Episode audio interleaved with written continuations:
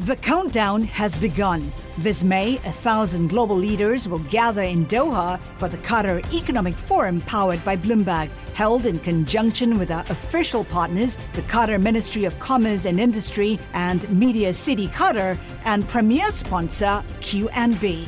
Join heads of state, influential ministers, and leading CEOs to make new connections and gain unique insights. Learn more at QatarEconomicForum.com. Welcome to the Bloomberg Markets Podcast. I'm Paul Sweeney alongside my co host, Matt Miller. Every business day, we bring you interviews from CEOs, market pros, and Bloomberg experts, along with essential market moving news. Find the Bloomberg Markets Podcast on Apple Podcasts or wherever you listen to podcasts and at Bloomberg.com slash podcast. Today is Fed Minutes Day, and here at Bloomberg and Radio, we think that's a kind of a fun day, so we get excited about Fed Minutes. So does our next guest, Danielle DiMartino Booth, CEO and Chief Strategist for Quill Intelligence, former advisor at the Federal Reserve Bank of Dallas. Danielle, what are you really looking for this afternoon when we get a look at those uh, Fed minutes? Well, I, I'm, I'm going to be looking for the tacit, and I use that word carefully, the tacit concession made to the the, the, the Bears made to Christopher Waller, the former research director uh, of Jim Bullard at the St. Louis Fed, who's now a governor, uh, and Mester and George and others who have been insistent that the Federal Reserve does not belong in the business of, of housing, of the word we would use internally when I was at the Fed was credit allocation. Mm. Um, so it's an inappropriate uh, place for the Fed to be, and it has been for about a year. And the only nod that we saw to them in the minutes was that they, you know, they they said specifically, we're going to get out of the housing business. We're going to get out of the business of mortgage backed securities and focus more on treasuries. So I'm interested in that conversation and how that went down because I think it's what prevented a dissent. Yeah, a lot of people, though, are getting downright angry that they're waiting this long to make those statements and that they're waiting until the March meeting to make any moves. Inflation is at a level where, you know, I'm getting I'm getting text messages from from viewers who finally figured out my cell phone number, and there are a lot of oh, expletives in them. Um, what do you think about the possibility of an emergency meeting or a 50 basis point hike in March? You know, when when I saw, and I, I, I was I was actually I, I was gratified that Jim Bullard stood by his position on Monday morning, and because it it at least seems to me that there are at least a few people inside the Fed who are not insensitive and that's the word that I'll use. So it's all good and well to come out with an emergency rate cut in March of 2020, uh, you know, when investors are being, you know, in the crosshairs. But it's not okay to come out with an emergency rate hike to answer the plight of everyday U.S. workers. And that's to me, it boils down to being white and black. It's as simple as that. We will come to the rescue of investors. We will not come to the rescue of U.S. households. And the Fed is mandated to make hmm. policy in the public interest and to suggest that when when, when we're when, when we've got the gallows humor going on about skateboarding and relearning how to do that, and gas prices are you know hitting four dollars a gallon, it's it's just again the word that comes to mind is insensitive. Five dollars a gallon. We were talking about gas hitting five dollars. Good gosh. Yeah. So Dan- Danielle, I mean, when we think about inflation and the Fed, I, I'm not even sure the Fed's in that business. Isn't inflation this time around? Primarily supply chain driven? So is this? Uh, I don't it's know. It's a good point. Fed, Maybe it's something that the Fed can't address. Yeah. How do you think about that? I, you know, I don't think it's supply chain driven. We we saw production this morning increase by yep. 0.2 percent once you got rid of the, the cost for heating oil and gas. So I, I don't buy that. I think that the supply chain disruptions are coming undone. We're seeing inventories be replenished, uh, and at the you know, on the other hand, 42 million Americans got a 25% bump up in their allocation for food spending on October the 1st. And that's why, despite world food inflation being off the rails, it's even more off the rails for your average American family because the, the U.S. government has put, pumped so much fiscal spending out into the economy. So we, we have to look in the eye the fact that, that fiscal spending, and there's been countless empirical studies done on this. When you give people money, directly deposit cash into the hands of those with the highest propensity to spend it, they're going to spend it, and they did. And inflation is lagging, so it's dragging down growth, even as the fiscal stimulus has largely gone away. Can I just ask you uh, quickly about Sarah Bloom Raskin? What's your take on um, the kind of job she'll do if she's ever confirmed? Well, I, and I think it's, I really do think it's a big if. People don't quite understand the importance of Pat Toomey sticking to his guns and saying, I'm, I'm self imposing term limits. And so time and again, he's been able to actually do his job and, and, and, and, you know, give the scrutiny that's needed to certain positions, whether it was the Fed's municipal bond facility that he insisted be shut down along with those credit facilities in the December 2000, um, 2021, uh, 20, excuse me, 2020 stimulus. I, I, think that there has been an inappropriate amount of, um, of disclosure and I think demanding questions as opposed to uh, being placated with saying, I'll sign a pledge that's never existed and dreamed up by Elizabeth Warren no, I, I think an appropriate amount of scrutiny is called for, and I find some of the right. testimonies, plural, that have been that have been given to be disingenuous because of the work right. that they've done in the past on climate change. Danielle, thank you so much for joining us. As always, we appreciate Great uh, your you. thoughts and insight. Danielle DiMartino Booth, CEO and Chief Strategist at Quill Intelligence. The countdown has begun. From May 14th to 16th, a thousand global leaders will gather in Doha for the Qatar Economic Forum powered by Bloomberg. Join heads of state, influential ministers, and leading CEOs to make new connections, gain unique insights, and uncover valuable opportunities in one of the world's most rapidly rising regions. Request your invite for this exclusive event at QatarEconomicForum.com.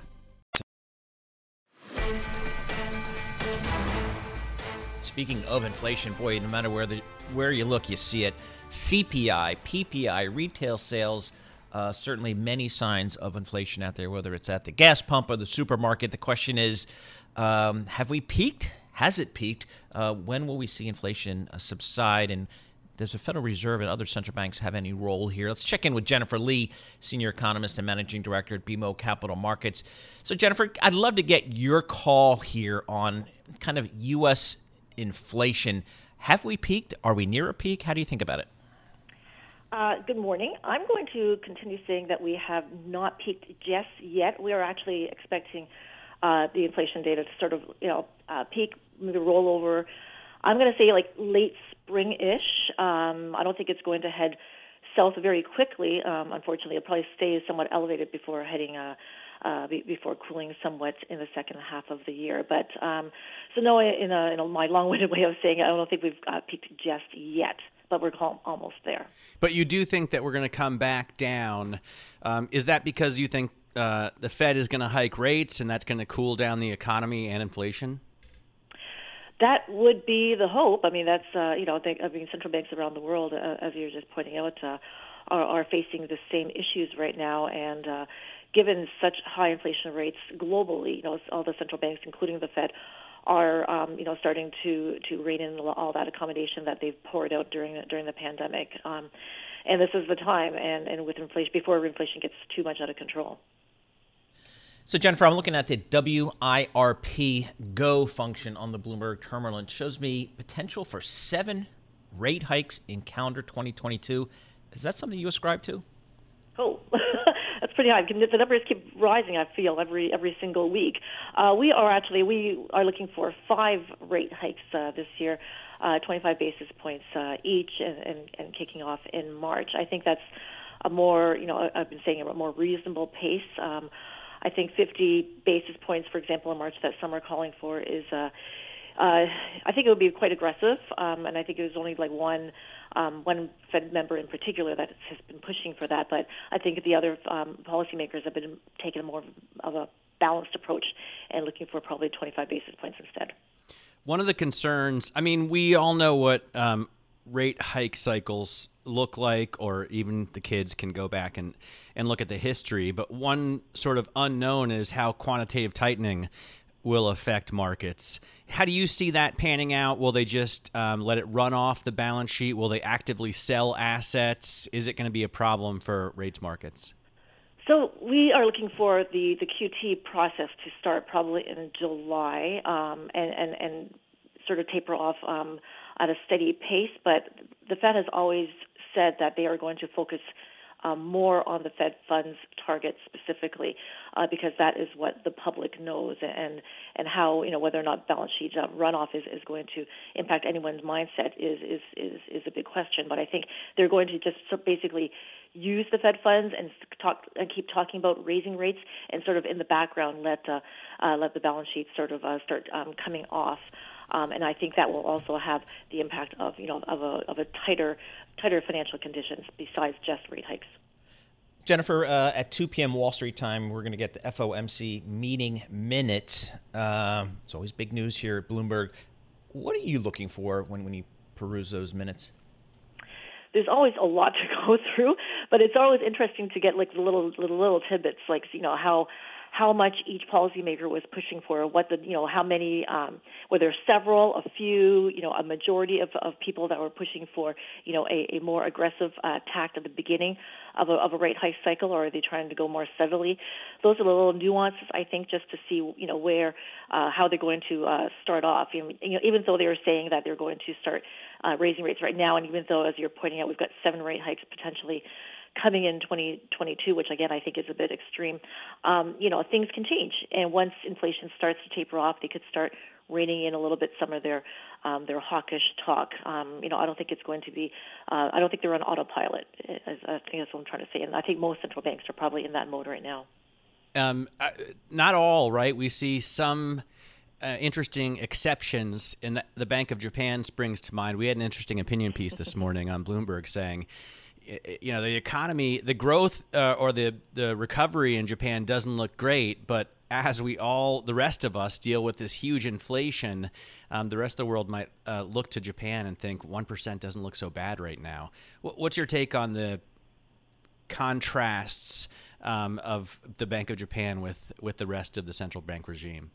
Japan has been it's such an interesting story there and I mean they've been facing you know deflation all more or less for the last at least uh, two decades or so. Um, and that is one um, um, central bank, as you just pointed out, that is remaining stubbornly on, on the sidelines. And Governor Kuroda com- uh, continues to, to stress that point. Um, you know, they had bond yields, for example, rising. Their 10-year yields were rising in conjunction with everybody else's uh, uh, last week and earlier this week, and they had to pour some money into to, to bring it back down to what their target was. But they they remain so dovish, and even one one or two of the uh, the, the the policymakers within the bank um, continue actually to push for even more accommodations. So that's a huge extreme from what we're seeing elsewhere. You know, with with the G7, even the ECB right now, you know, they're starting to uh, become less emboldened to their um, transitory story, and we're probably going to see. You know, it's still a, a matter of debate right now, but you know, I wouldn't be surprised to see a rate hike before the end of the year. All right. Thanks so much for joining us. Uh, real pleasure talking to you. Um, we obviously are following this story very closely, um, and and will continue to. Uh, Jennifer Lee there joining us from BMO Capital Markets, where she is senior economist and managing director. I want to talk electric vehicles Ah, because yes. Uh, well, I want to talk internal combustion vehicles, but it's the same discussion. it's the same discussion. Conor Sen, a columnist for Bloomberg Opinion, joins us. Conor, you've got a, a piece out here saying eh, the automakers have an incentive, obviously, for keeping new car prices high, used car prices high, because they need the profits to fund this whole pivot towards electric. What's what's going on out there? Yeah, you're basically saying they're purposely holding back production to pad margins. they, they they say that they're kind of in a spot that they don't mind where you know again they have to invest billions of dollars in this EV transition and they also have to show investors near-term profitability. They're trying to do both, and so they see that prices are really high, inventories are really low. So they're saying that their production won't meaningfully impact prices, and they expect prices to remain high because that's going to fund the profits that keep the, keeps this thing going. So in a way, your column actually made me feel better about being um, an old, you know, dodgy EV holdout because I am waiting for General Motors to release a new Sierra, the AT4X. I need the 6.2 liter naturally aspirated V8. And I felt guilty about that until I read your column, Col- Colin, be- Conor, because um, what I realized is I'm paying a high price for that big inch internal combustion engine, and I am uh, effectually subsidizing their electric vehicle investment with that. That's a really good way. I've never thought of it that way, but that's a good point. So now anyone who really wants their gas guzzler can say, "Hey, look, I'm I'm paying for your EV." So Yeah. it, you know, if, there's no way that we'd be building these things unless people like me were going out and doing our patriotic duty, keeping the the old stuff going. Conor, but if if the automakers had the chips, wouldn't they crank up production back up to 16, 17 million SAR? Yeah, this is my Well, main question was is selling fewer vehicles at higher prices more profitable than selling um, more vehicles at lower prices? Right. And that gets to the whole discussion about, you know, what does demand for gasoline powered vehicles look like in 2023, 2024? We know that right now we've got a huge shortage. And if you just pump out vehicles for six months, they're all going to sell at high prices. But, it's you know, it's an industry with a lot of, it's capital intensive, long lead times. And if EVs ramp up, you know, that's coming out of somewhere. And so it's kind of a tricky situation, kind of like oil, oil product producers where they kind of need to keep supply low because they're really worried about a glut on the market as demand falls off over time. A buddy of mine uh, runs a bunch of dealerships, and he used to say he'd have you know a couple hundred vehicles in inventory, but he says those days are over. That's not how they're going to run the dealerships going forward. It, it, is this kind of a new normal where they're going to have lower inventories, maybe lower production? I'm Yeah. just not sure how that works. Yeah, it's interesting because we're seeing the same thing in the housing market where home builders are very happy with kind of the low inventory, high profit margin situation. That's sort of like, well, we, we got caught on too little inventory, but we're making it up on price and, and margins. So they're they're kind of rolling with it for now, and investors are sort of not sure. Like you know, valuations are, are lower because they're not sure if margins are going to mean revert. But that's you know what they're selling in terms of a good thing for investors right now. Yeah, my wife is looking for a, a BMW X5 X-Drive 45e, which is their new hybrid Okay. SUV. I messaged my inside guy at BMW and said, You have an inside guy at BMW? I said, "Can you source one of the, one one of these for me at a dealership in the states?" And he said, "We have one in California. There's one in San Well, Luis Ford Obispo."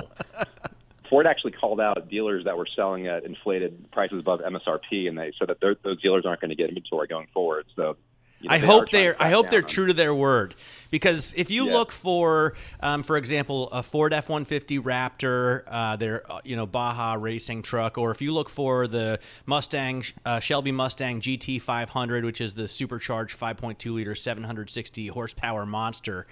You can't find them without $10,000, $15,000, $20,000 additions to the price tag. They call it like um, added dealer something. Um, Profit margin. yeah, it's it's unbelievable. I, I always wonder like if they're doing that, why can't um, these producers have their own dealerships?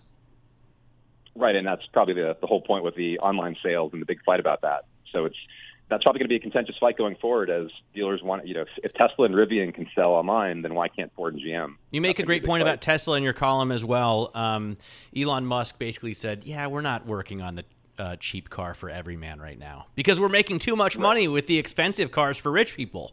Um, what, what's you know? There's got to be some outcry there at least. I mean, not that not that the Model Three is that expensive, but they are making huge margins on all their products.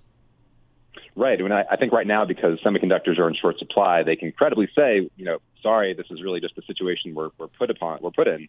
But if some if semiconductor inventory is normalized, then maybe there won't be those excuses, and there'll be more of a legitimate outcry and crackdown on, you know, win, windfall profits or whatever you want to call it. So, what is the new normal level of vehicle sales in the U.S. if it's not, or production, if it's not 16, 17 million? I mean, The countdown has begun. This May, a thousand global leaders will gather in Doha for the Qatar Economic Forum powered by Bloomberg, held in conjunction with our official partners, the Qatar Ministry of Commerce and Industry and Media City Qatar, and premier sponsor QNB. Join heads of state, influential ministers, and leading CEOs to make new connections and gain unique insights. Learn more at QatarEconomicForum.com. What's That- SAR? that- You're always asking me what the SAR is for this yeah, year, right? and I think the I that's where demand is, right? I mean, uh, if I'm a factory, I'm, I think I'm cranking time, out demand. Yeah, I think I think over time that's where we're going to be, but it's sort of EVs are supply constrained for the time being, Okay. and then automakers are very cautious about flooding the market with ICE vehicles because they don't know what demand looks like down the road. Conor, just personally, have you spent any uh, time seat time in an electric vehicle? What do you think about them? I, I have to. It's, it's sort of embarrassing that I write about them, but I have not been behind the wheel of one. I'm on the list to Rivian, but I have not driven one yet. I, I have to say, so many I find um, interesting. I was super psyched about these. Uh, um, F-150 Lightning trucks coming out, but the, the, the, the wait list put me off. Now I've tested out the Mustang Mach-E, which is fast and Right. sporty, but it doesn't vibrate. It doesn't. There's no feeling in it. That's the. I don't enjoy keep driving asking- it. I keep asking you, car people, isn't that going to be a big turnoff for these things? For EVs, I just, I just think the folks that like the internal combustion engine, particularly if you go the high end, you know, performance cars, I think that's going to be a problem. But what do I know? So, but everybody's telling me we're all and you can't shift your own gears. I know. Don't even go. No more manual, Conor. I mean, let's not go there. All right, Conor Sen, columnist for Bloomberg Opinion, joining us. He's a founder of Peachtree Creek Investments. He's a Bloomberg Opinion columnist. Uh, we're all going electric, folks. Get used to it, I guess. Uh, I'm keeping my 2014 BMW 5 Series six-speed manual transmission for as long as I possibly stick shift. can, because it's a lot of fun.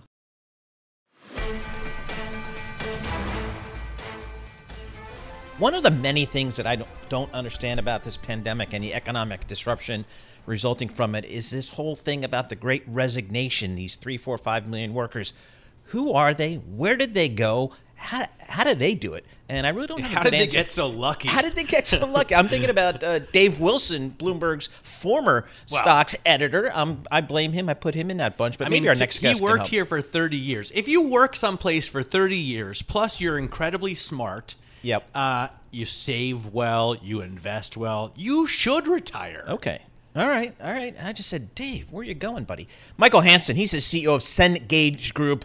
Uh, Michael, who are these people? Where did they go? Are they coming back to the workforce? Yeah, thanks for having me. And uh, actually, the uh, example that you said, the retiring um, people, are the the minority of these people. Yes. The vast majority of those people that are resigning are actually reassessing their career. They're saying, "What don't I like about my current job, and what where do I want to go next?" And about 83% of them feel that their current job is not really supporting their career and is not supporting them. Yeah, that's why I say, you know, he should be retiring. If you if you have a 30-year career and you do very well and retire, that's no that's no surprise. The great resignation is weird in that people who you wonder how do they have enough money to to quit their jobs are doing it. And one of the points that you make, Michael, is that they're actually making financial sacrifices. They're not retiring to Indian Hills and playing 18 holes a day. They're they're doing other stuff. Exactly. And, and this is why this is actually good news in a way. These people are courageous. They take risks. And what they say is, I want to learn another skill and I want to get a better job that gives me more satisfaction and better pay. And that is something that actually should give us, uh, you know, great confidence in the future and great uh, conviction in the American labor uh, labor force. In a way, Michael, they're shaking up the job market as well. You know that the courage of those people, uh, which is what I hear you saying, is forcing employers to do better in terms of the wages they offer, in terms of working conditions, in terms of dealing with you know the working class. Absolutely. And the only thing I would add, uh, other than what you said, is the employers should think about also about how they reskill and upskill their workforce. How, what can they do to give them education and training and give them opportunities while they're working to get better skills, to get a better job and better pay? They don't have to wait until they resign. They can do it when they're actually employees. Michael, uh, Matt and I uh, have to come into the office every day. I don't. Uh, we don't have an option per se, but it seems like we are very much the outliers in this new world order. Are you in the camp that says we are now in a permanent hybrid type of environment? I'm in the camp of, first of all, let's not stipulate what the future is going to hold. We got to get open and we got to learn, and we got to learn what works and what doesn't work. And I am, however, a believer that we're not going to go back to the old world that everybody has to show up in the office at you know 9 a.m. on Monday morning. That's not where we're going to go. Where we're going to end up is going to be a hybrid model, but how we're going to mix it, how we have technology influence this, I think is open. And what I recommend to other CEOs that are, you know, we are a four and a half thousand people company. We're experimenting a lot and we're learning from each other and keep that open mindset. Yeah, I I mean, I I would point out that it would be technologically possible for me to do this job from home. I wouldn't want to. yeah. Um, because we pick up so much from our colleagues here. We discuss stories. I, uh, you know, am in the midst of breaking news. Are we going to be able to do that online eventually, Michael? What do you think about um, the possibility of working in the metaverse? I, I, don't think we're going to, in the foreseeable future, I don't think we're going to be uh, doing this online. I think we've got to find the right blend and the right mix. And you use some great examples when you bump into colleagues, you share stories. And think about somebody just joining a company. You've never worked for this company. And how do you get, you know, a sense of what the culture is like if you don't have a cup of coffee with people or share a meal or, you know, bump into them at the water cooler? So I do think hybrid, uh, that, that finding the right mix of face to face and online is going to be the wave of the future. Hey, Michael, thanks so much uh, for joining us there. Michael Hansen, CEO of Cengage Group, talking about the great resignation. Thanks for listening to the Bloomberg Markets Podcast. You can subscribe and listen to interviews at Apple Podcasts or whatever podcast platform you prefer. I'm Matt Miller. I'm on Twitter at MattMiller1973. And I'm Paul Sweeney. I'm on Twitter at PT Sweeney. Before the podcast, you can always catch us worldwide at Bloomberg Radio. The countdown has begun. This May, a thousand global leaders will gather in Doha for the Qatar Economic Forum powered by Bloomberg, held in conjunction with our official partners, the Qatar Ministry of Commerce and Industry and Media City Qatar, and premier sponsor QNB. Join heads of state, influential ministers, and leading CEOs to make new connections and gain unique insights. Learn more at QatarEconomicForum.com.